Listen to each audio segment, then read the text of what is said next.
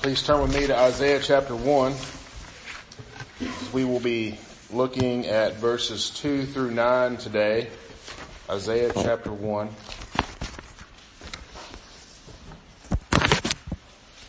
Before we do that, let's go to the Lord in prayer and ask for his help with the word.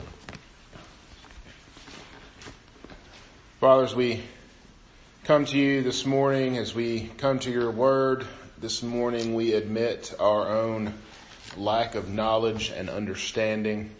Even in Christ, we struggle with these words and what they mean, and we struggle with the sin that would cause us to put our own bent on the word, to bring our own glory about from your word. And so Lord, we pray that as we read from your word, that you would convict our hearts of that sin and that you would lead us to the truth. It's in Jesus' name that we pray. Amen. So as I read through the text this week and just continuing to read through this first part of Isaiah, one of the things that I'm reminded of constantly is a lot of the pronouncements that are made in earlier parts of the Old Testament. So turn with me to Deuteronomy chapter 31. And we'll use this to introduce our text this morning. Deuteronomy chapter 31 This is when Moses was alive and the people of the Lord had been continually moving into sin over and over again. And these words Moses gave to them starting at verse 24. He said this, 30, Deuteronomy 31, 24. When Moses had finished writing the words of this law in the book to the very end, Moses commanded the Levites who carried the Ark of the Covenant of the Lord Take this book of the law and put it by your side, by the side of the ark of the covenant of the Lord your God, that it may be there as a witness against you. For I know how rebellious and stubborn you are. Behold, even today while I am yet alive with you, you have been rebellious against the Lord. How much more after my death? Assemble to me all the elders of, of your tribes and your officers that I may speak these words in their ears and call heaven and earth to witness against them. For I know that, I, that after my death you will surely act corruptly and turn aside from the way that I have commanded you. And in all, and in the days to come, evil will befall you because you will do what is evil in the sight of the Lord, provoking him to anger through the works of your hands. So, the people of Israel had come out of Egypt. You probably all remember that story from the book of Exodus. People of Israel were in Egypt as slaves.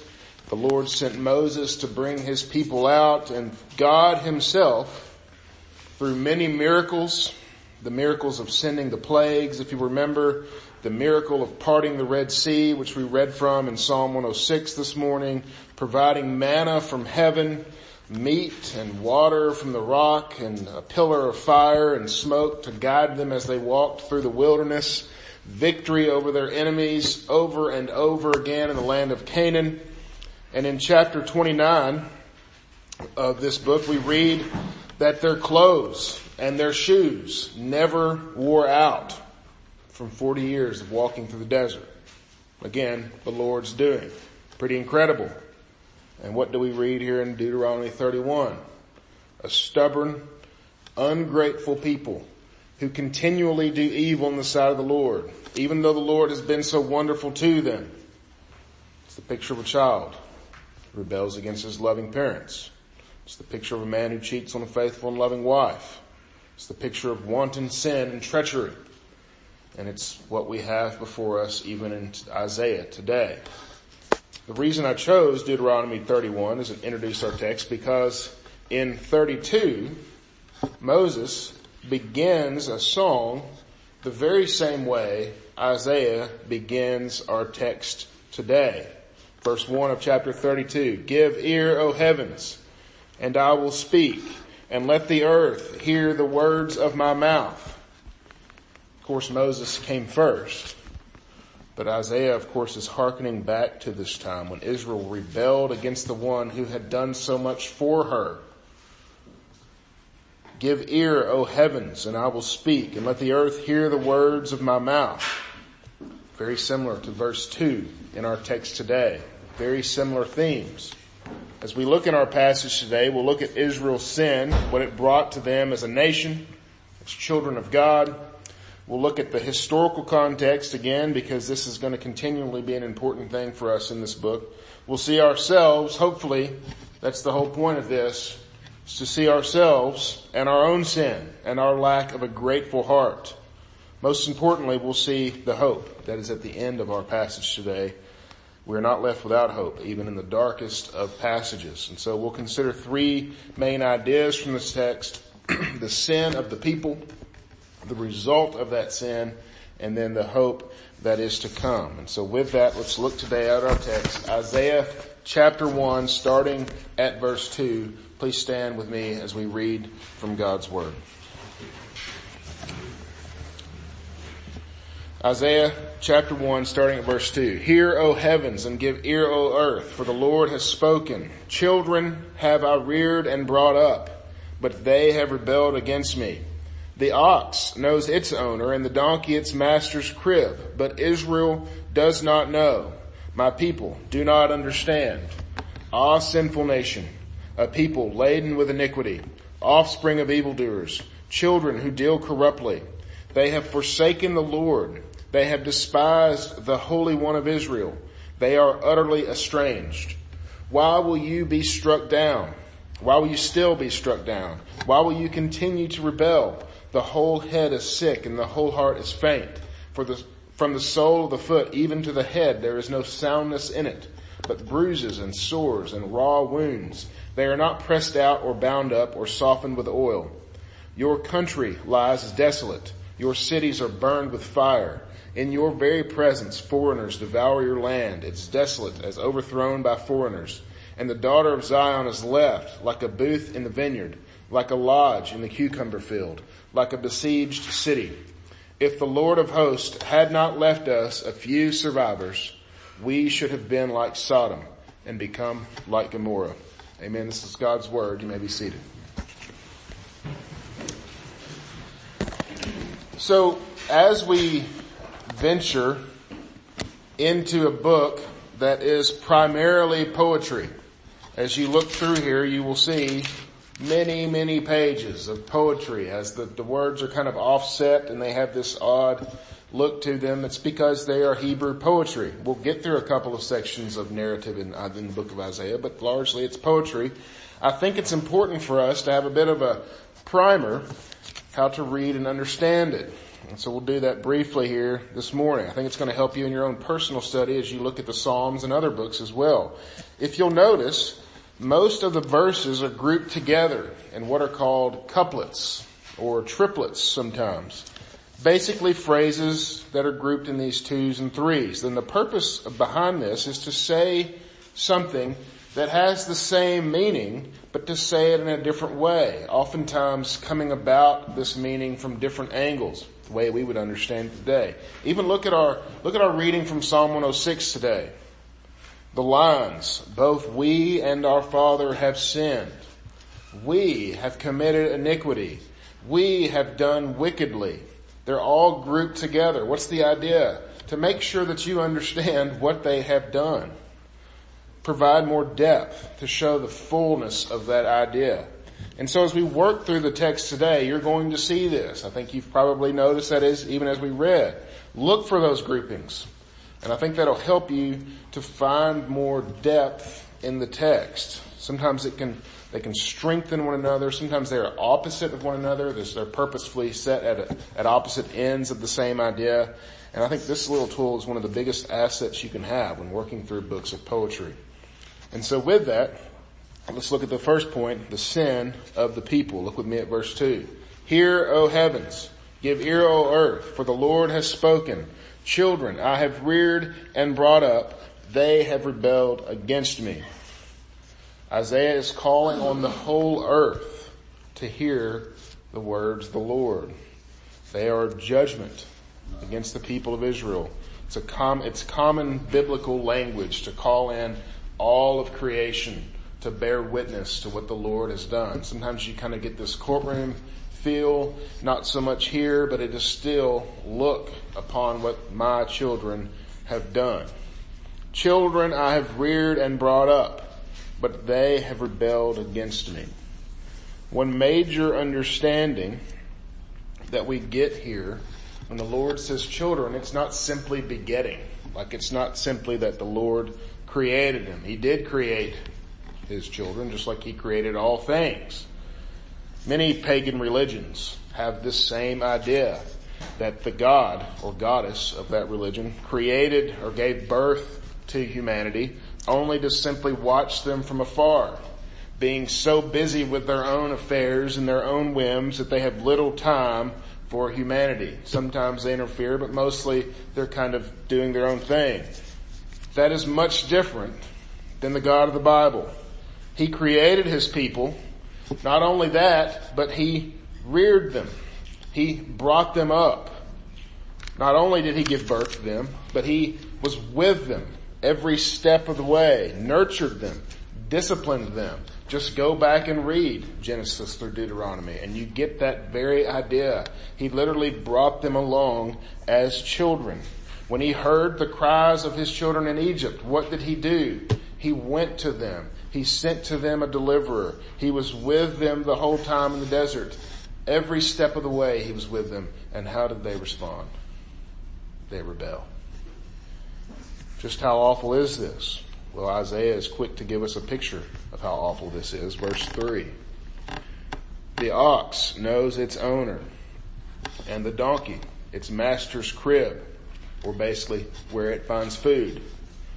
But Israel does not know. My people do not understand. Even the donkey and the ox know better than God's children do. It was widely understood then as it is now the donkey and the ox are not exactly known for their intelligence. They are known for their stubbornness. They are known for being dumb. Yet, they know exactly who feeds them. If you keep any sort of livestock or have, you know, they know exactly what the food bowl sounds like. And they will come running. They know where it is warm. They know where they can rest. But Israel does not know. My people do not understand. Verse 4. Ah, sinful nation, or alas, sinful nation, a people laden with iniquity, offspring of evildoers, children who deal corruptly. The idea here is that they are simply children, born of the evil generation before them. This doesn't give them an out at all. It's not the, the former generation's fault, for instance, that they're sinful. Obviously they have their own sin, but it does show us how deep the sin of Israel is. It's a generational kind of thing. This isn't just a problem of the current generation not understanding, but also the ones who gave birth to them. This should perk our own ears up, should it not? If anyone is quick to say, oh well, it's just these kids. These kids are the bad ones. If we could only return to the way things were, how often do we hear that? Then that would help things, right? The way things were were awful too, just in case you're wondering. They have forsaken the Lord. They have despised the Holy One of Israel. They are estranged Think of how we oftentimes use this word estranged, like a man or a woman who's cheated on their spouse. They, the people of Israel, have cheated on their Lord with other gods. They are ruined. They are gone. You don't have to think hard to see application for ourselves here. As we look around us, we see a generation of people who have turned biblical morality on its head, who relish in death, rather than life, where traditional marriage as a separate term, as a, an idea of the family is frowned upon nowadays, where babies die by the millions because they are inconvenient. A sinful nation, a people laden with iniquity, offspring of evildoers, children who deal corruptly. We have forsaken the Lord. We were reared and brought up by him, yet we rebel against him. Even the animals know better than we do. So what is the right response? First of all, church, we don't need to see ourselves as uh, better. The right response, of course, is repentance. Turn from your wicked ways and turn to the Lord Jesus. If you're pointing fingers at the nation, just go look in the mirror and point. That's the real culprit in this situation. We must come face to face with our own sin if we plan to offer any hope at all to the outside world. That is the, the only chance that they have is that we know first and foremost that we are sinners. If we see ourselves as somehow having the moral high ground, just remember that Jesus Christ is the only one ever and forever that could say, look upon me and be saved. It's not upon me they need to look. And that leads me to the next idea, the result of that sin. Look with me at verses five and six. Why will you still be struck down? Why will you continue to rebel? The whole head is sick. The whole heart is faint. From the sole of the foot even to the head there is no soundness in it. Bruises and sores and raw, raw wounds. They are pressed out, or they are not pressed out or bound up or softened with oil. We have this picture of an individual who's injured traumatically. And why are they struck down? Why will you still be struck down? Is what the Lord says. This is the picture of a person who takes a punch to the face and, and gets up and then demands another one. It doesn't make any sense. There's no learning involved. There's no change of behavior involved with the person that's struck you down. We would call this irrational or insane. To know the pain that sin causes, the damage, the injury, all that it causes, to know the hurt that it can bring, to know how bad it is, yet to continue in it. We would call that irrational. King Ahaz, whose situation is likely the setting for this passage, is the perfect picture of that kind of irrationality. Turn with me quickly to 2 Chronicles 28.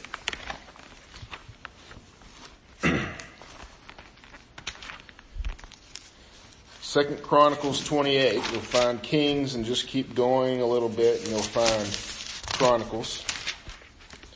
Second Chronicles 28, starting at verse 20, I want to read Ahaz's story here because I think it's important for us to kind of get a historical context.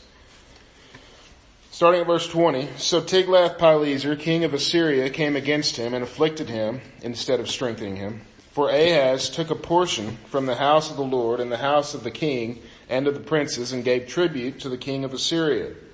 But it did not help him. In the time of his distress, he became yet more faithless to the Lord, this same King Ahaz.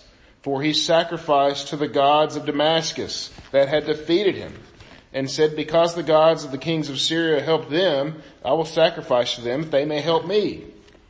But they were the ruin of him and all of Israel. And Ahaz gathered together the vessels of the house of God and cut in pieces the vessels of the house of God. And he shut up the doors of the house of the Lord. And he made himself altars in every corner of Jerusalem. In every city of Judah he made high places to make offerings to other gods, provoking to anger the Lord, the God of his fathers. Now the rest of the acts of all his ways from first to the last, behold, are they written in the book of the kings of Judah and Israel? And Ahaz slept with his fathers, and they buried him in the city, in Jerusalem, for they did not bring him into the tombs of the kings of Israel. Which was a dishonor, by the way, for them not to bury him with the other kings. That's what they thought of their king. He needed help. Ahaz did. What did he do? He went to the enemy. The enemy didn't help him. The enemy hurt him. That's all sin is capable of doing, hurting you. And so then what did he do? He sacrificed gods to the ones, to the gods of the people that destroyed him, thinking they would help him now. He destroyed the vessels of the temple. He shut the doors of the temple and he made false gods all over the city of Jerusalem, which provoked the actual God to anger, the only one who can ever act out in his anger. Why would you do that on purpose? Ahaz did that. It's a picture of our own sin, our own irrationality in our sin. Back to Isaiah chapter 1 verses 7 and 8. Your country lies desolate. Your cities are burned with fire. In your very presence, foreigners devour your land. You kind of get this idea of what Ahaz is going through. It is desolate, overthrown by foreigners, and the daughter of Zion is left like a booth in the vineyard, like a lodge in a cucumber field, like a besieged city. This gives us this picture of this country raided and pillaged, run through by captors and thieves. And I think the meaning here is pretty plain. Verse 8 shows us what is left. The only thing that's left is the daughter of Zion, the people of Israel, north and south, left behind, like a booth in the vineyard, like a lodge in the cucumber field, not imagery that we readily uh, relate to. During harvest in these days, in this culture, a worker would go out to a particular field, maybe a cucumber field or some sort of field, and they would put up a little shelter, like a little lean-to type shelter, and they would stay in that shelter because it was more beneficial just to stay there during the time of harvest and not travel all the way back into the city, but to just stay there for that time. It was a protection from the wind and the cold and the rain. It was very temporary though. Harvest is temporary. You get the harvest, you take it home. And so what is left behind after the harvest for the rest of the year, you have this solitary, dilapidated shelter sitting in a stripped field all alone by itself. This is the picture of Israel. The actual picture dealing with their real enemies. They're right in the middle, all alone. But the figurative one is there too, right? Because of their sin, they're laid bare, stripped out, all alone. It's a tough picture for us, or it should be. Sin can leave a horrible picture in its wake. It can cause us to feel that our own lives lie desolate, that we remain in all this lonely shack in the middle of a field. And to make sure that we understand this, sin isn't some sort of abstract enemy. I think oftentimes we can abstract sin Sin is just simply waiting for us to be vulnerable and then it comes in and gets us. Sin is something that we do, you and I do on purpose, with forethought, against the Holy One of Israel. Sin isn't something that happens to us. It is something that we commit on purpose. It isn't something that we weren't looking for. It is a deliberate choice that we make. When we talk about sin here, we're not talking about their sin.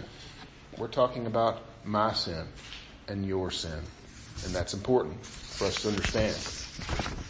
Sure, the sins of a nation are an important topic. And in many ways, the church should be at the forefront, leading the charge against sin and immorality. Don't get me wrong, that's exactly what we should be doing. We have the moral code. We talked about it this morning in, from the shorter catechism. We have the Word of God. Where is that morality uh, comprehended in the in the Ten Commandments? We have to speak that to a lost world. Absolutely. We're not talking about that here though. We're talking about the sin that causes people to forsake the one that they love, to go into the arms of a false God. God stands by and asks, why will you still be struck down? Why would you continue to rebel? we stand in this difficult position. Because if you're like me, the answer to that question is a hard one. And we should hate it. Why do we do this? Reminds me of Paul's plight in Romans 7. I know the good that I ought to be doing, but I'm not doing it. The things that I ought not do, these are the things that I'm doing. Who will save me from this body of death? Wretched man that I am. So let's not miss the hope here that's at the end of this passage. Did something remain in the field? Even if it was just an ugly little shack, isn't a besieged city still a city? Is there any hope? That brings me to the next point, the hope that is to come. Look with me at verse 9. If the Lord of hosts had not left us a few survivors, we should have been like Sodom and become like Gomorrah. Left for us a few survivors. in other places in the book, and Todd read from Romans 11 this morning, this idea will continue to come up and the term that will be used oftentimes rather than use survivors is the term of a remnant. This group, this small bit that is left behind from absolute destruction. Turn with me to Genesis 19 quickly.